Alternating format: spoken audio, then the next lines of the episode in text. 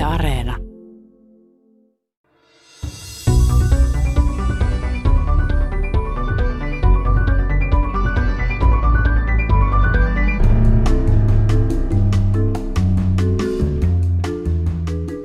Tässä Tiedeykkösessä on tarjolla muun muassa kvarkkigluonimössöä.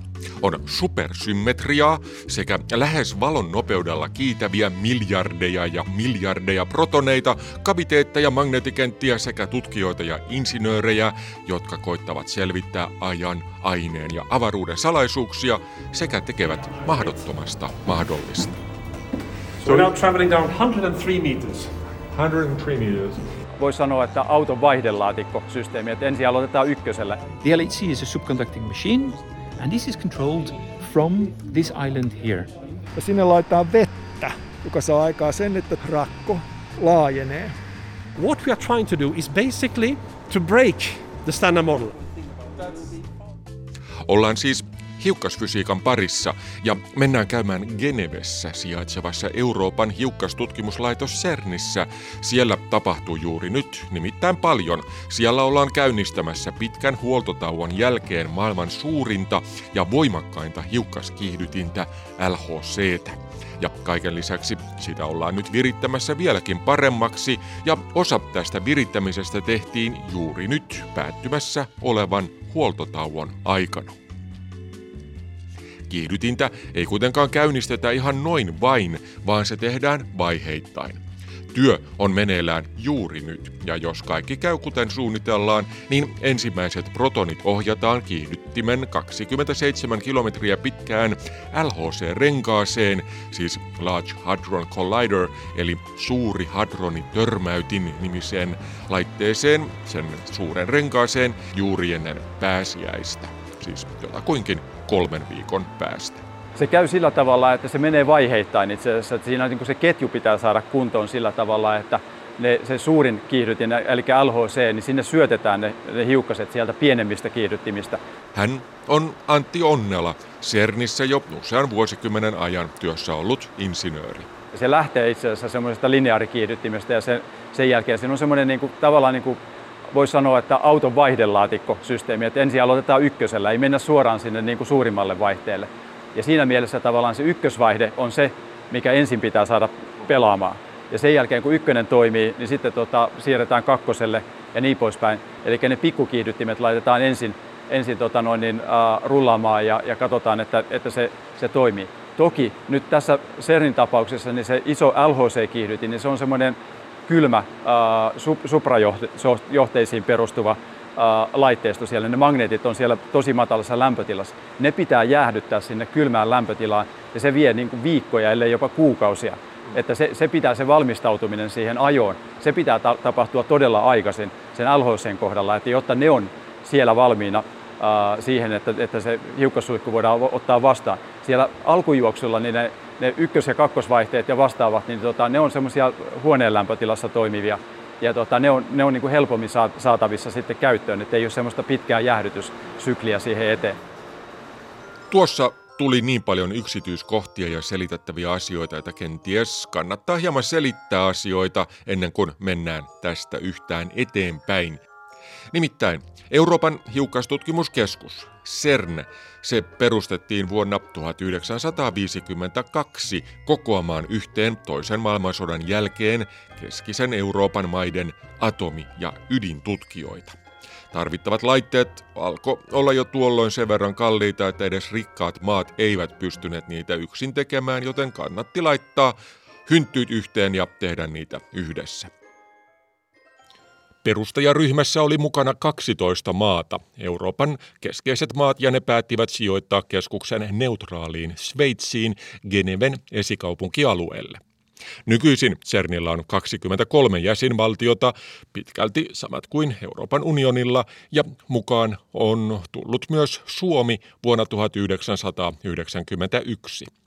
Käytännössä toimintaan osallistuu kuitenkin tutkijoita ympäri maailman, sillä esimerkiksi Intia, Japani, Yhdysvallat ja Venäjä ovat kumppaneita tai tarkkailijoita. Tosin Venäjän osallistuminen CERNin toimiin on nyt jäähyllä, kuten myös kaikki muukin yhteistyö tuon sotimaan lähteneen maan tutkimuslaitosten ja yhtiöiden kanssa on toistaiseksi keskeytetty.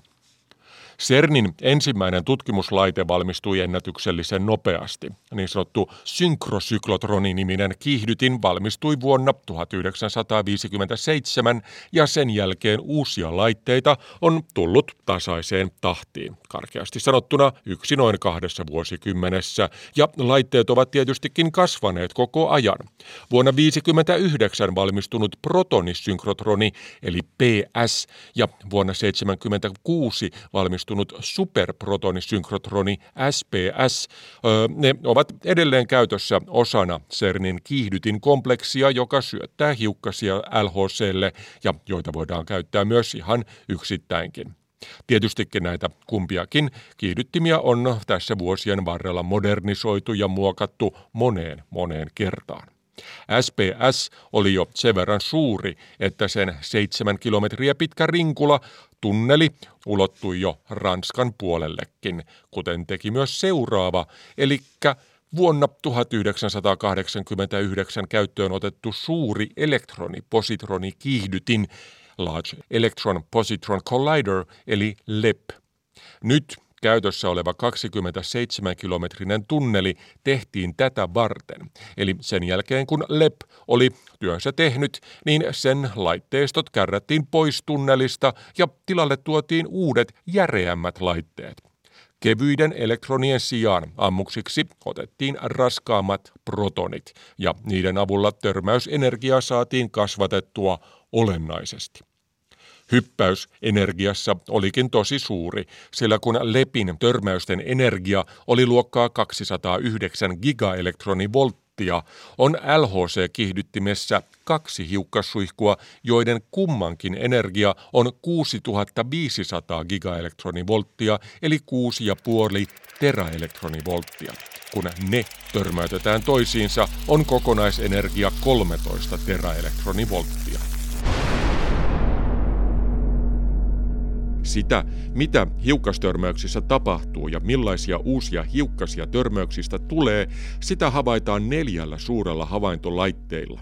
Niitä kutsutaan koeasemiksi. Ne ovat kerrostalon kokoisia, suuria härveleitä, jotka koostuvat yleisesti ottaen neljästä osasta – on ensinnäkin osa LHCn kiihdytin putkea, joka törmäyttää protoneita toisiinsa juuri laitteiston keskellä, ja siihen liittyy sitten erinäköisiä magneetteja, jotka ohjaavat hiukkasia juuri törmäämään siinä keskellä. Ja on sitten voimakkaita magneetteja itse koeasemaan liittyen. Ne vaikuttavat törmäyksessä syntyviin hiukkasiin siten, että niiden lentoradat kaareutuvat tuossa magneettikentässä ja radan kaarevuudesta ja pituudesta voidaan päätellä sitä, mitä on syntynyt ja muun muassa syntyneen hiukkaseen massa, varaus, elinikä ja sen energeettisyys yleisestikin ottaen. Lisäksi on sitten ilmaisimia, joilla saadaan selville juuri nämä hiukkasten lentoradat. Ilmaisimia on törmäyskohdan ympärillä vähän kuin kerroksia sipulissa, eli on erityylisiä eri kohdissa ja eri etäisyyksillä. Viimeinen osa on sitten tietojen käsittely, eli se, mitenkä tieto näistä ilmaisimista viedään ulos koeasemasta tietokoneisiin ja edelleen sitten tutkijoille ympäri maailman. Koeasemista kaksi on vähän kuin monitoimityökaluja. Ne rekisteröivät hieman eri tavalla näitä törmäyksiä, eli rekisteröivät mitä hiukkasia syntyy ja millaisia ovat niiden lentoradat, ja näistä tiedoista sitten tutkijat voivat tehdä päätelmiään. Nämä kaksi asemaa ovat nimeltään Atlas ja CMS. Kaksi muuta asemaa, ALICE ja LHCb, ovat puolestaan erikoistuneet tiettyihin asioihin. LHCb keskittyy nimensä mukaisesti tutkimaan niin sanottua B-kvarkkia, erästä alkeishiukkasten peruspalikoista. Ja oikeastaan tähän voisi syveltyä nyt hieman enemmän. Mennään käymään LHCbllä. Nu är vi 100 meter under marken och besöker LHCb-experimentet. Hän on Richard Jakobsson. Det är ett av de eh, fyra experimenten som ligger på vad vi kallar för en Large Hadron Collider. Olemme nyt 100 metriä maanpinnan alapuolella LHCb-koeasemalla, joka on yksi LHC neljästä koeasemasta. Tämä laitteisto on parhaillaan remontissa, kun sitä valmistellaan energisiin törmäyksiin vuonna, nyt vuonna 2022. stunderna under första Big Bang Meidän erikoistehtävämme täällä on koittaa ymmärtää tapahtumia maailmankaikkeudessa juuri sen syntymän Big Bangin jälkeen. Erityisen kiinnostavaa on se, miksi aineen ja antiaineen välillä oli epäsuhta. LHCB aloitti toimintansa vuonna 2009 ja päätarkoituksemme on kerätä paljon havaintoja ja tutkia tilastollisesti sitä, kuinka paljon ainetta ja antiainetta syntyy törmäyksissä. Ja jotta voimme tehdä tätä aiempaa paremmin ja suuremman törmäysmäärän kanssa tulevaisuudessa, täytyy meidän korvata osa ilmaisimista nyt uusilla ja koko laitteistoa täytyy päivittää siten, että se pystyy keräämään yhä enemmän tietoa internationell organisation. Och vad det gäller mig personligen så kontaktade jag CERN när jag var 14 år gammal. För jag var så CERN on hyvin kansainvälinen järjestö ja se on kiinnostanut minua jo hyvin pienestä. Otin itse asiassa tänne yhteyttä ensimmäisen kerran jo 14-vuotiaana, kun halusin ryhtyä hiukkasfyysikoksi. Silloin täältä kehotettiin vain lukemaan alaa ensin Ruotsissa ja tulemaan sitten sen jälkeen tänne. Ja minähän tulin. CERNin tutkimusyhteistyössä on mukana jäseniä yli sadasta maasta ja LHCB-koeasemalla tehtävään työhön osallistuu noin 1400 tutkijaa 86 maasta. Se, että voin olla nyt täällä ja olla mukana tässä isossa joukossa, niin se on edelleen minulle oikein suuri ilo ja innoittaja. Arbeta med området innebär ju enorm stimuli, inte bara inom forskning utan också personligen. LHCb on tarkkuusmittalaite, sillä sen avulla pystytään tutkimaan hiukkasia vain muutamia millimetrejä törmäyskohdasta ulospäin. Aivan sisimpien ilmaisimien jälkeen on muita mittalaitteita eri kerroksissa ja ulompana on sitten kalorimetrejä. Hiukkasfysiikassa kalorimetri tarkoittaa laitetta, jonka avulla voidaan mitata hiukkasen energiaa. Usein se tarkoittaa sitä, että hiukkanen törmää raskaampaan aineeseen ja mitataan sitten millainen törmäys oikein oli. Sitä ei kuitenkaan voi tehdä niin nopeasti kuin on tarpeen, joten käytämme vuorovaikutusta toisen aineen kanssa, jolloin tuloksena on esimerkiksi valotuikahdus, joka voidaan havaita ja mitata. Jatkamme myöhemmin Richardin kanssa jutustelua törmäyksistä ja nyt mennään sen verran syvällisiin asioihin, että ruotsin kielen taitoni ei enää riitä ja siksipä jatko on englanniksi. Siis mitä tyypillisessä törmäyksessä tapahtuu ja mitä siinä syntyy ja mitä iloa sen tutkimisesta LHCBllä oikein on. so the, the nature is fantastic. I mean, loads of things can happen. We in particular are interested Ah, luonto on ihmeellinen ja törmäyksissä voi tapahtua todella paljon. Mikään niistä ei ole samanlaisia. Meitä kiinnostavat erityisesti törmäykset, joissa protonien rakennusosien kvarkkien välillä olevaa vahva voimaa välittävät hiukkaset nimeltä gluonit muodostavat kahdenlaisia hyvin raskaita kvarkkeja. Monet tietävät, tai ainakin monet saattavat tietää, kenties muistavat, että protonit ja neutronit koostuvat ylös ja alas nimisistä kvarkeista. Pieni huomautus tähän väliin, sillä kvarkeilla on tosiaan tällaisia hassuja nimiä. Tässä siis ylös ja alas. Ja lisäksi ovat lumo, outo, huippu ja pohja, eli kaunis. Pohja ja kaunis on siis sama. Näistä käytetään kahta nimeä sen takia, koska oli kaksi tutkimusryhmää, jotka jotakuinkin samanaikaisesti löysivät sen ja antoivat niille omat nimensä. Ja tämä kaunis on olennainen LHCBn kannalta, koska tuo B kirjain nimessä tulee juuri tämän kvarkin englanninkielisestä nimestä beauty, eli siis kauneus. Protons and neutrons are composed of quarks we call up and down.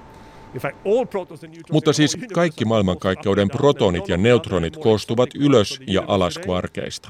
Ja muita kvarkkeja on varsin harvassa. Ne kuitenkin olivat tärkeässä osassa maailmankaikkeuden alussa. Ne saivat aikaan luonnonlakeja ja määräsivät sen, millaiseksi aine muodostuu.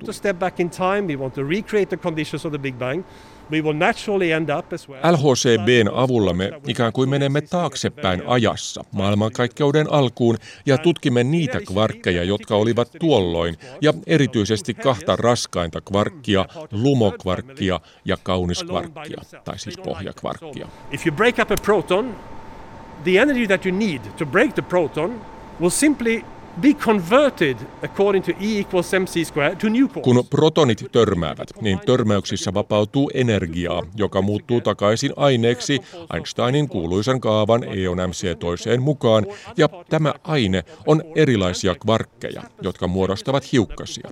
Ne voivat olla myös kvarkkeja ja antikvarkkeja eli ainetta ja antiainetta. Now, what is special about the beauty and the, the charm quark is that they have they give particles of relatively long lifetime. Lumokvarkin ja kauniskvarkin eliniät ovat varsin pitkiä, pikosekunteja, mikä tarkoittaa sitä, että ne liikkuvat ilmaisimen sisällä noin 14 millimetriä. Emme pysty havaitsemaan niitä suoraan, mutta niiden tuloksena syntyviä hiukkasia kyllä, ja voimme siten päätellä koko tapahtumaketjun, missä lumo ja kaunis ovat mukana. Joskus nämä syntyvät hiukkaset myös hajoavat uudelleen, jolloin saamme ikään kuin uusia törmäyksiä ja voimme rakentaa lopulta tämän koko tapahtumaketjun jälkikäteen.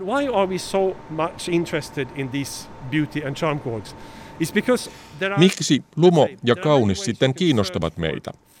Ne liittyvät tähän kysymykseen aineen ja antiaineen epäsuhdasta alkumaailman kaikkeudessa. Näitä kumpiakin olisi pitänyt olla periaatteessa täsmälleen saman verran, ja periaatteessa siis eh, kummankin olisi pitänyt tuhoutua, koska aine ja antiaine muuttuvat energiaksi kohdatessaan. Mutta näin ei käynyt, vaan jäljelle jäi vähän ainetta. Me ja koko muu maailmankaikkeus olemme tätä ainetta. Hiukkastörmäyksessä voimme luoda hetkeksi samat olosuhteet kuin oli tuolloin sekunnin sadas miljardis osa Big Bangin jälkeen. In the collisions, we don't recreate the Big Bang, but we recreate the conditions that were really in the universe while it was no bigger than a few millimeters. Me emme tietenkään luo Big Bangia, mutta ikään kuin maailmankaikkeuden silloin, kun se oli kooltaan vain muutamia millimetrejä. Mutta kun teemme paljon havaintoja noista olosuhteista ja niissä syntyvistä hiukkasista, niin voimme saada tietoa myös tästä aineen ja antiaineen epäsuhdasta, tai siihen liittyvistä ilmiöistä, joista lumo ja kauniskvarkit kertovat. To break the standard model. I mean, we, we've all, probably not all, but many people have heard the Periaatteessa siis koitamme löytää heikkoja kohtia niin sanotusta standardimallista, jolla hiukkasmaailman ilmiöt ja olemus nykyisen selitetään. Se on paras mallimme maailmankaikkeuden perustasta ja ainakin tällä hetkellä sen perusta on todella hyvä. Siitä ei ole löytynyt mitään poikkeamia.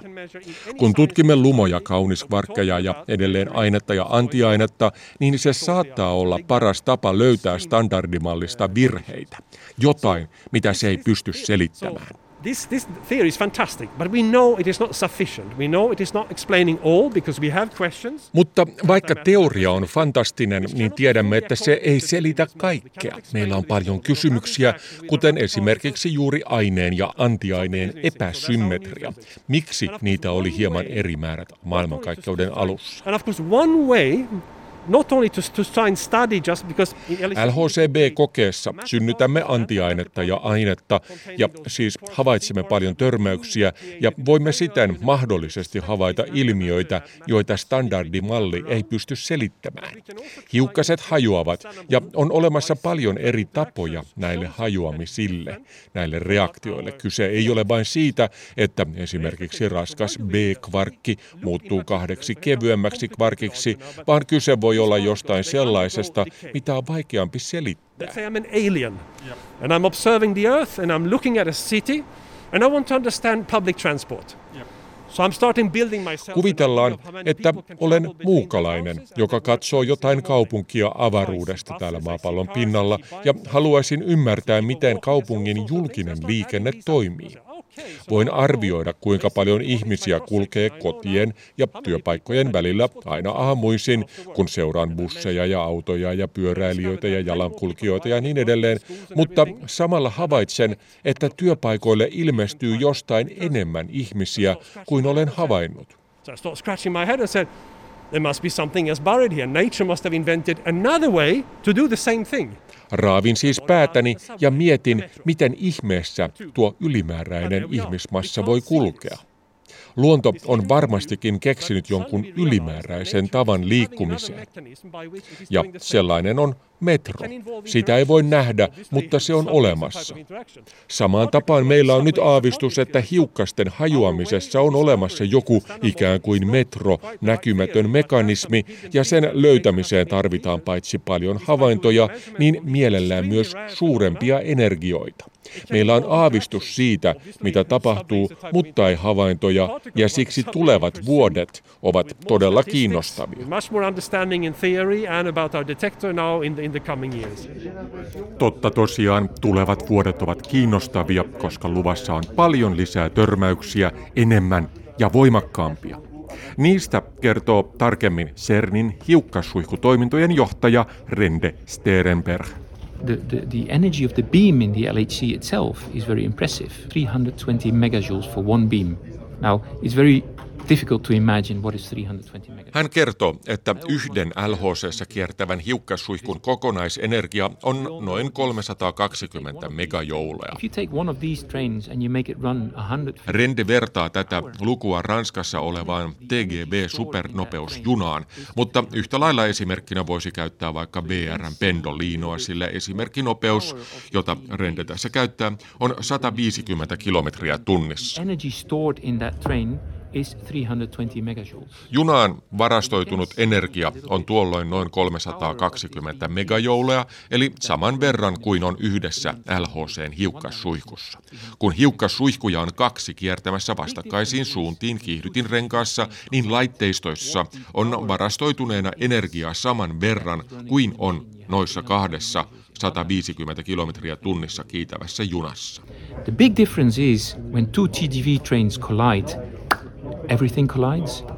If these two beams Olennainen ero kuitenkin junatörmäysten ja hiukkastörmäysten välillä on se, että jos junat törmäisivät, niin junat törmäisivät kokonaisina ja siitä tulisi valtava pamaus, mutta kun hiukkasuihkut törmäävät, niin vain osa suihkuissa olevista hiukkasista törmää toisiinsa. Vain noin 50 protonia törmää toisiinsa ja loput menevät ohi, kiertävät renkaassa ja kenties törmäävät sitten myöhemmin toisiin protoneihin. Mutta siis hiukkassuihkussa oleva energia on suuri ja siksi kiihdyttimen tarkka valvonta on tärkeää. But the energy is in that beam, and it can, and that's why we have very sophisticated uh, protection system. But it can damage the machine, of course. Teimme tätä haastattelua CERNin keskusohjauskeskuksessa, siis isossa huoneessa, mistä kiihdyttimiä hallitaan ja ohjataan.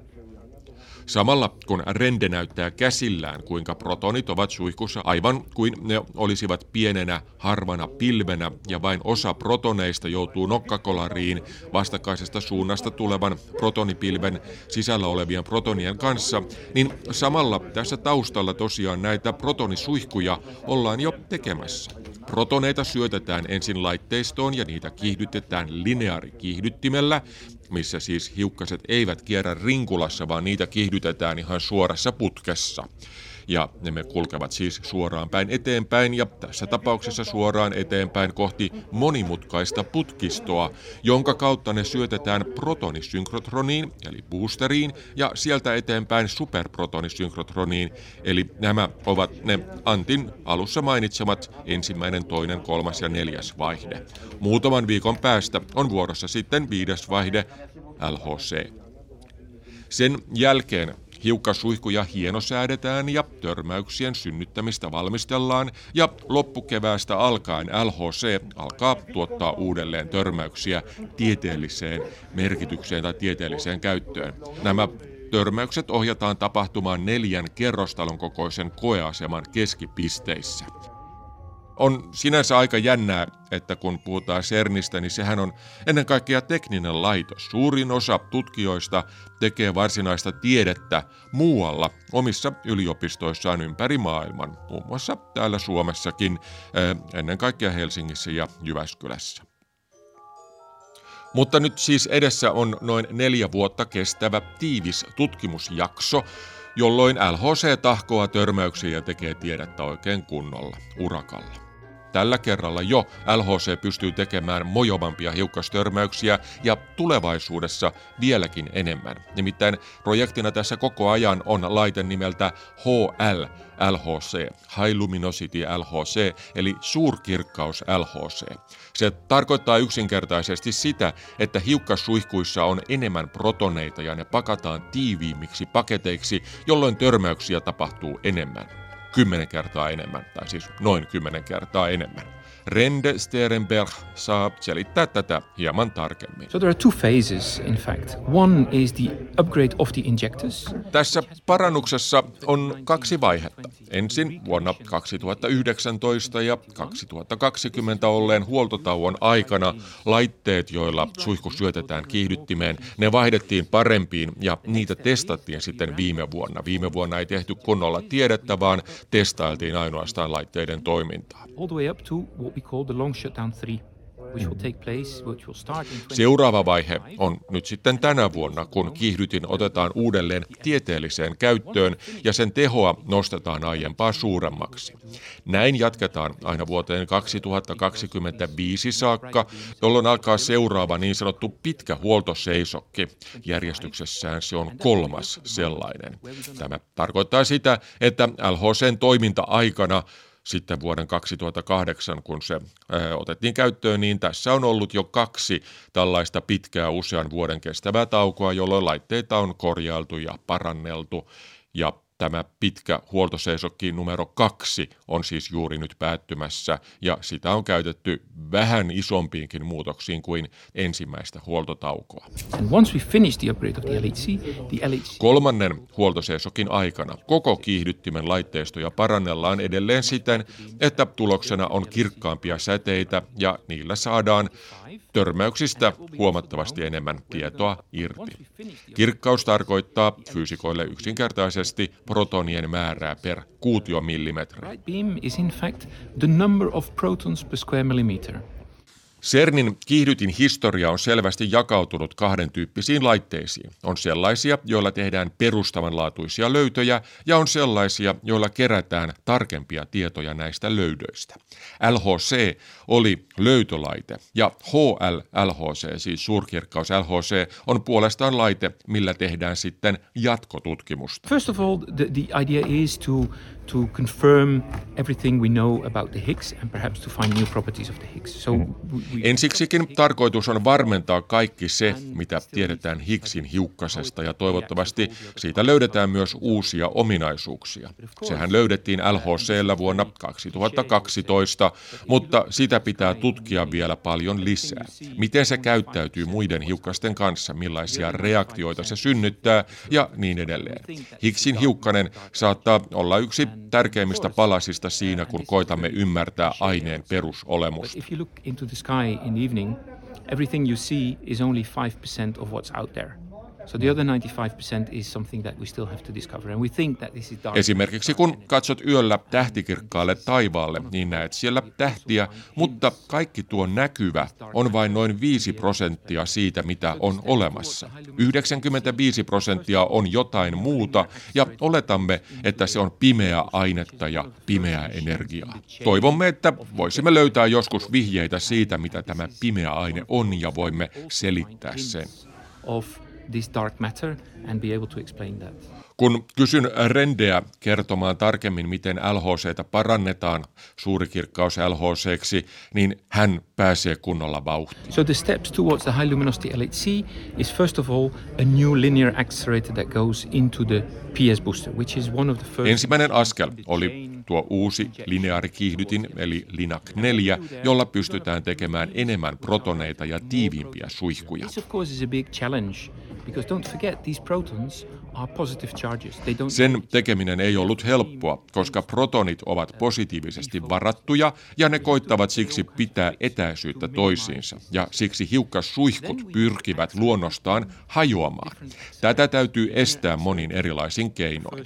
Hiukkasia pitää viedä eteenpäin pitkää ketjua pitkin, ensin lineaarikiihdyttimestä boosteriin, sitten protonisynkrotroniin, sitten 7 kilometriseen superprotonisynkrotroniin ja vasta sitten 27 kilometriseen LHC-renkaaseen ja koko tuon ajan tätä suihkua täytyy pitää tiiviinä.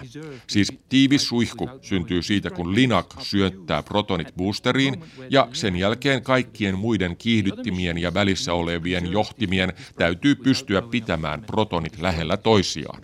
In addition, the bunches in the LHC need to be separated by 25 nanoseconds. Suihku ei itse asiassa ole mikään tasainen hiukkassuihku, vaan se koostuu protoniryppäistä, jotka seuraavat toisiaan 25 nanosekunnin välein. Tämä aikajana synnytetään sillä protonisynktrotronilla, SPSllä, ja tämän aikajanan synnyttäminen on todella tärkeää, jotta törmäykset tapahtuvat sitten LHCn koeasemissa juuri oikeaan aikaan oikeissa paikoissa, ja jotta koeasemat pystyvät keräämään kaikki tiedot törmäyksistä talteen jokaisen törmäyksen jälkeen. The LHC can receive 2,800 packages in one direction, 2,800 in the other direction.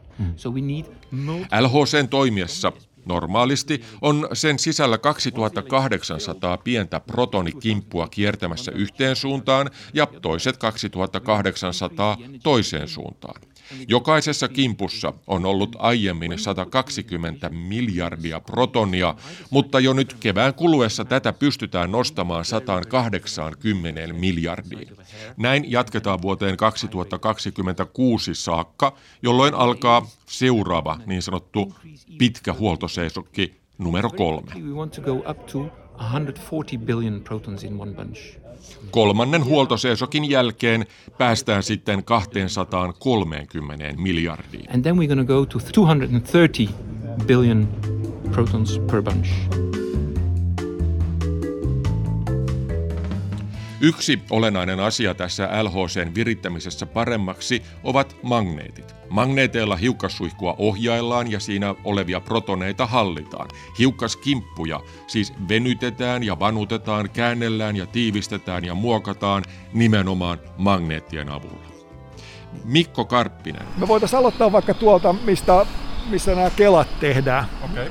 Eli sehän on se, missä tämä Hän on ollut CERNissä suunnittelemassa magneetteja jo kolmen vuosikymmenen ajan, ja olemme tässä äh, hänen kanssaan CERNin niin sanotussa suurten magneettien hallissa, missä tehdään, äh, no siis niin kuin nimi sanoo, siellä tehdään CERNin suuria magneetteja. Joo, no päädipoleitahan siellä on se, näitä 15 metrin magneetteja, niitä on 1232.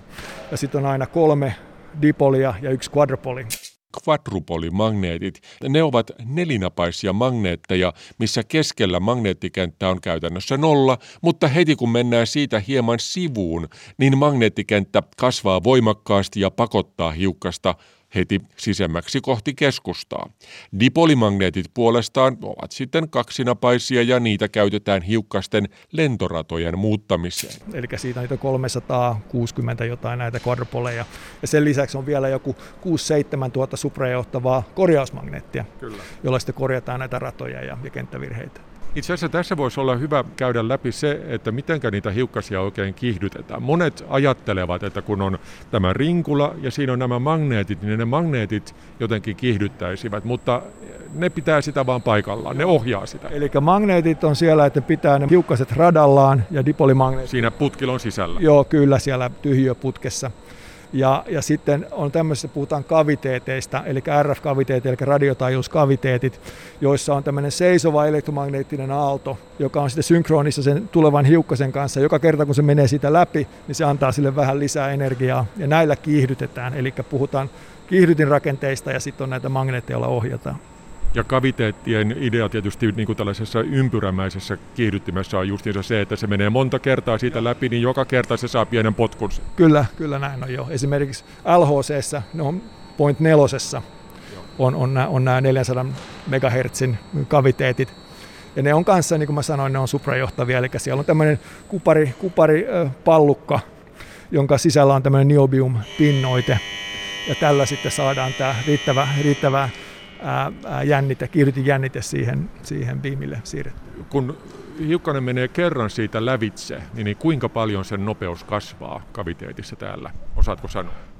No, Neljä kilometriä tunnissa. No nehän on melkein valon nopeudella menee joka tapauksessa, ollaan niin kuin tämmöisessä ää, itse asiassa nopeus ei enää hirveästi muutu siellä, kun se on siellä pääringillä, mutta se liikemäärä ja energia, energia kasvaa.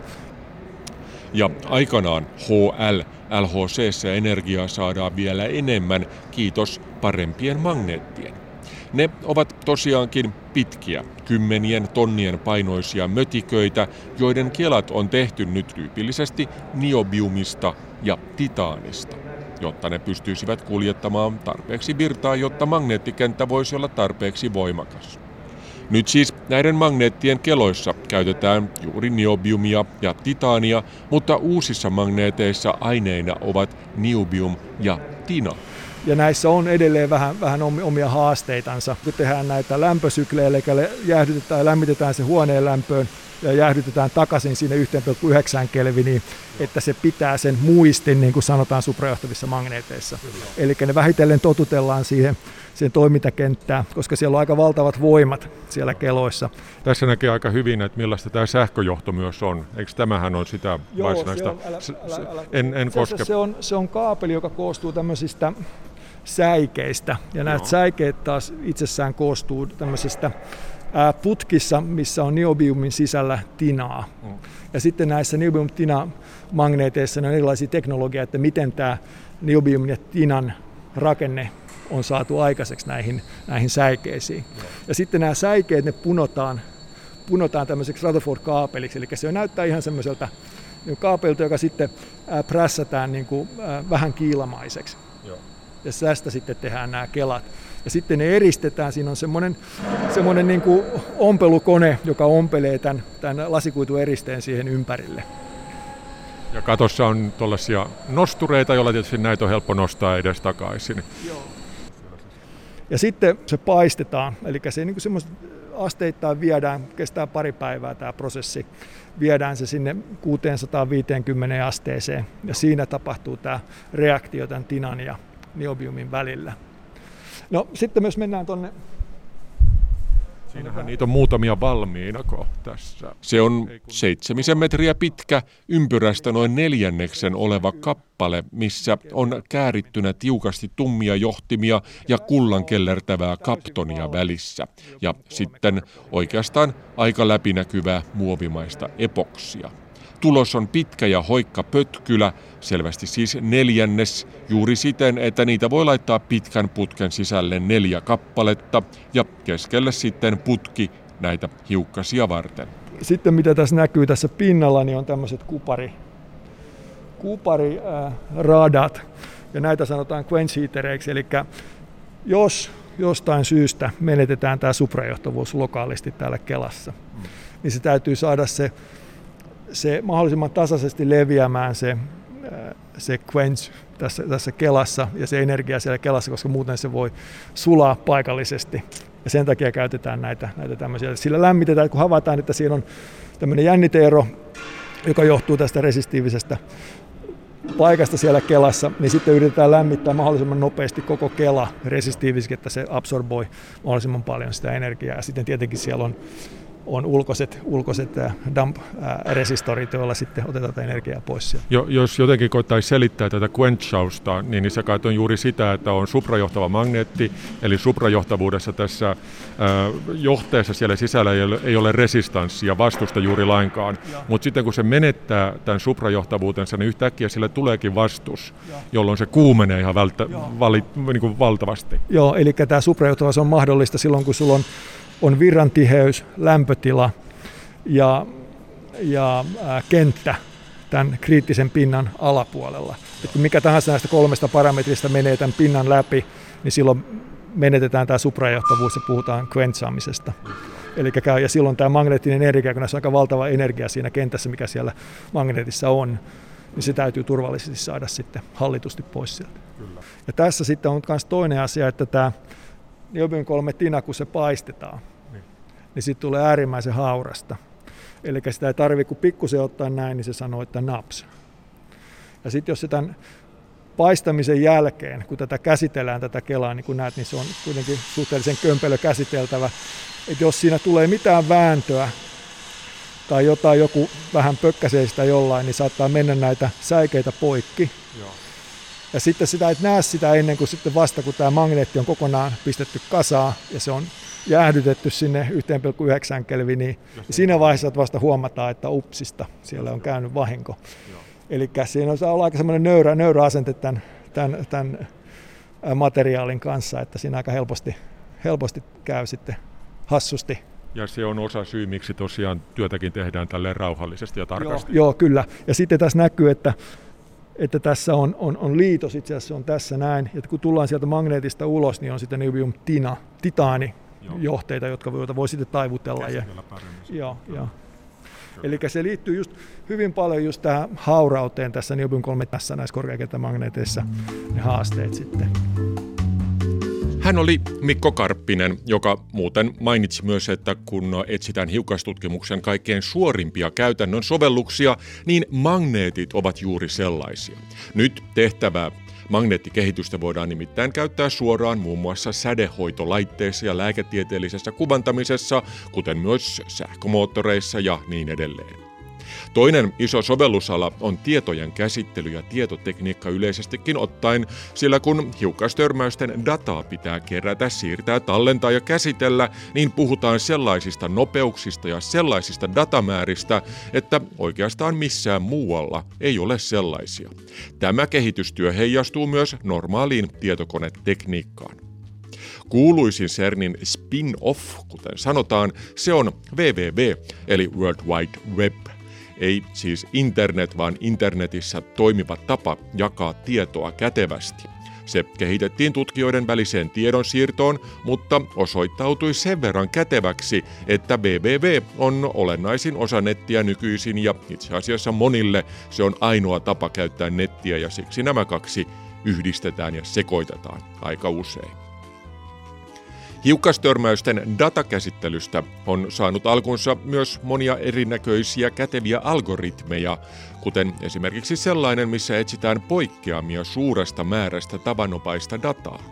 Data voi olla hiukkasten liikeratoja tai esimerkiksi luottokorttiostoja. Näin voidaan estää luottokorttihuijauksia periaatteessa samantyylisillä algoritmeilla, millä etsitään kummallisia hiukkasten liikeratoja omituisia hiukkasia siis. Yleisesti ottaen kyse on kuitenkin perustutkimuksesta, eli tavoitteena ei ole suinkaan kehittää sovelluksia, vaan yksinkertaisesti lisätä tietoamme maailmasta ja maailmankaikkeudesta siitä, millainen se on ja miten se toimii. Vaikka tarkoituksena ei ole tehdä siis innovaatioita, perustuvat kuitenkin oikeastaan melkein kaikki mullistavat uudet tekniikat perustutkimuksella kerättyyn tietoon. Konkreettisin esimerkki tästä on vaikkapa kännykkä. Se käyttää radioaaltoja ja elektroniikkaa, siinä on materiaalitekniikkaa, ohjelmistoja ja tietojen käsittelyä, ja näiden kaikkien taustalla on ihan puhdasta akateemista pohdiskelua, sellaista, jolle olisi varmaankin hyvin vaikea saada nykykriteerein tutkimusrahoitusta. Fuusioenergia ja kvanttitietokoneet ovat sitten seuraavat tällaiset mullistukset, tai ainakin sellaiset, mistä, mitä voidaan ikään kuin ennustaa nyt etukäteen, ja niidenkin juuret ovat tuolla viime vuosisadan alun perustutkimuksessa. Mitä muuten tulee Suomeen ja CERNiin, niin CERNissä on muutama kymmenen suomalaista ihan CERNin palkkalistoilla, siis tutkijoita, insinöörejä ja myös muita henkilöitä pitämässä yksinkertaisesti CERNiä pyörimässä. Lisäksi on väkeä, jotka ovat keikalla CERNissä muutamasta kuukaudesta muutamaan vuoteen. Kenties aktiivisin paikka suomalaisittain tällä hetkellä on ALICE-koeasema, missä tutkitaan kvarkkigluoniplasmaa.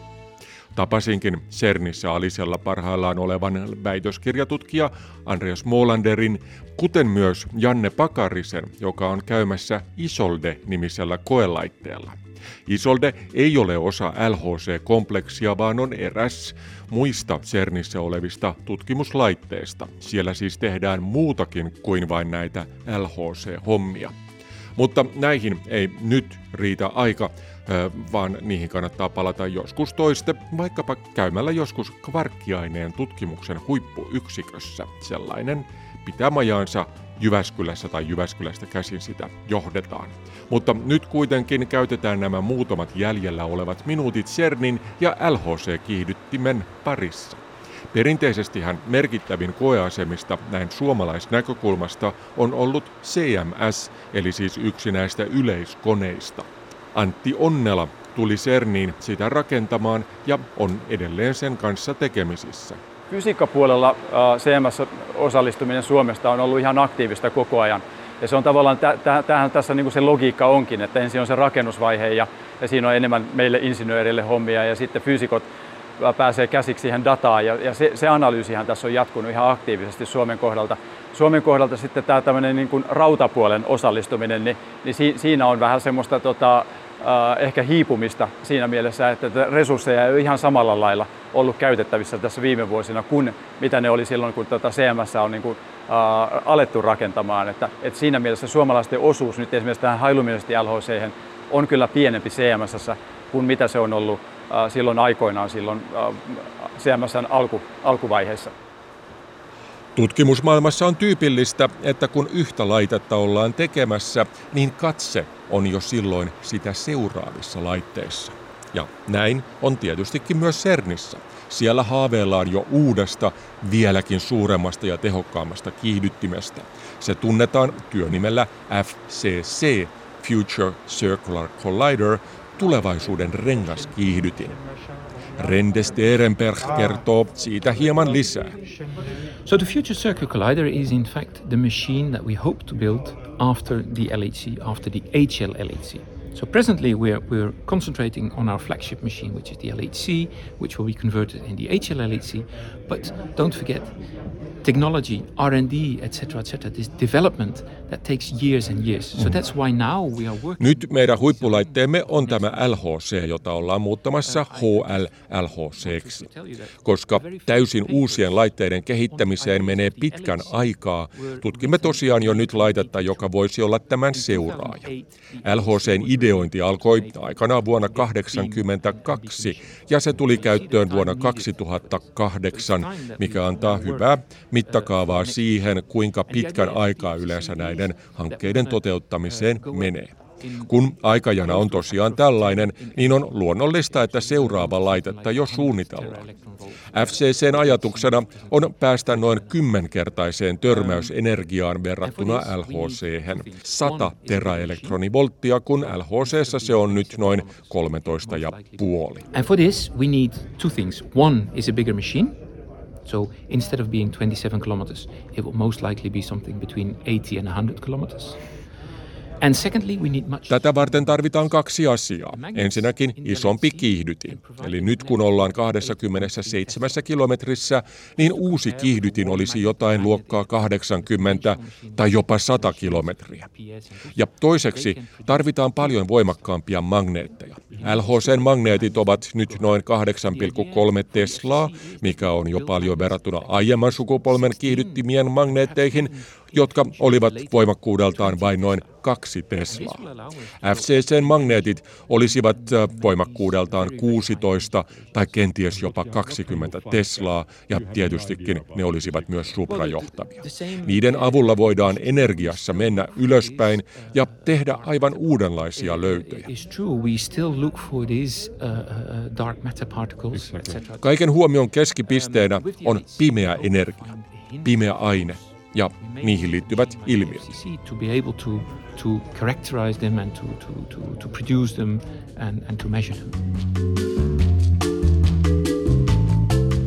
Mutta niistäkään ei enempää tällä kerralla, sillä FCC ja pimeä aine ja pimeä energia ne olisivat taas oman ohjelmansa väärt. Joten kiitoksia kaikille CERNissä ja kiitoksia teillekin, kun jaksoitte kuunnella varsin tujakkaa asiaa aina tähän saakka. 古鲁米。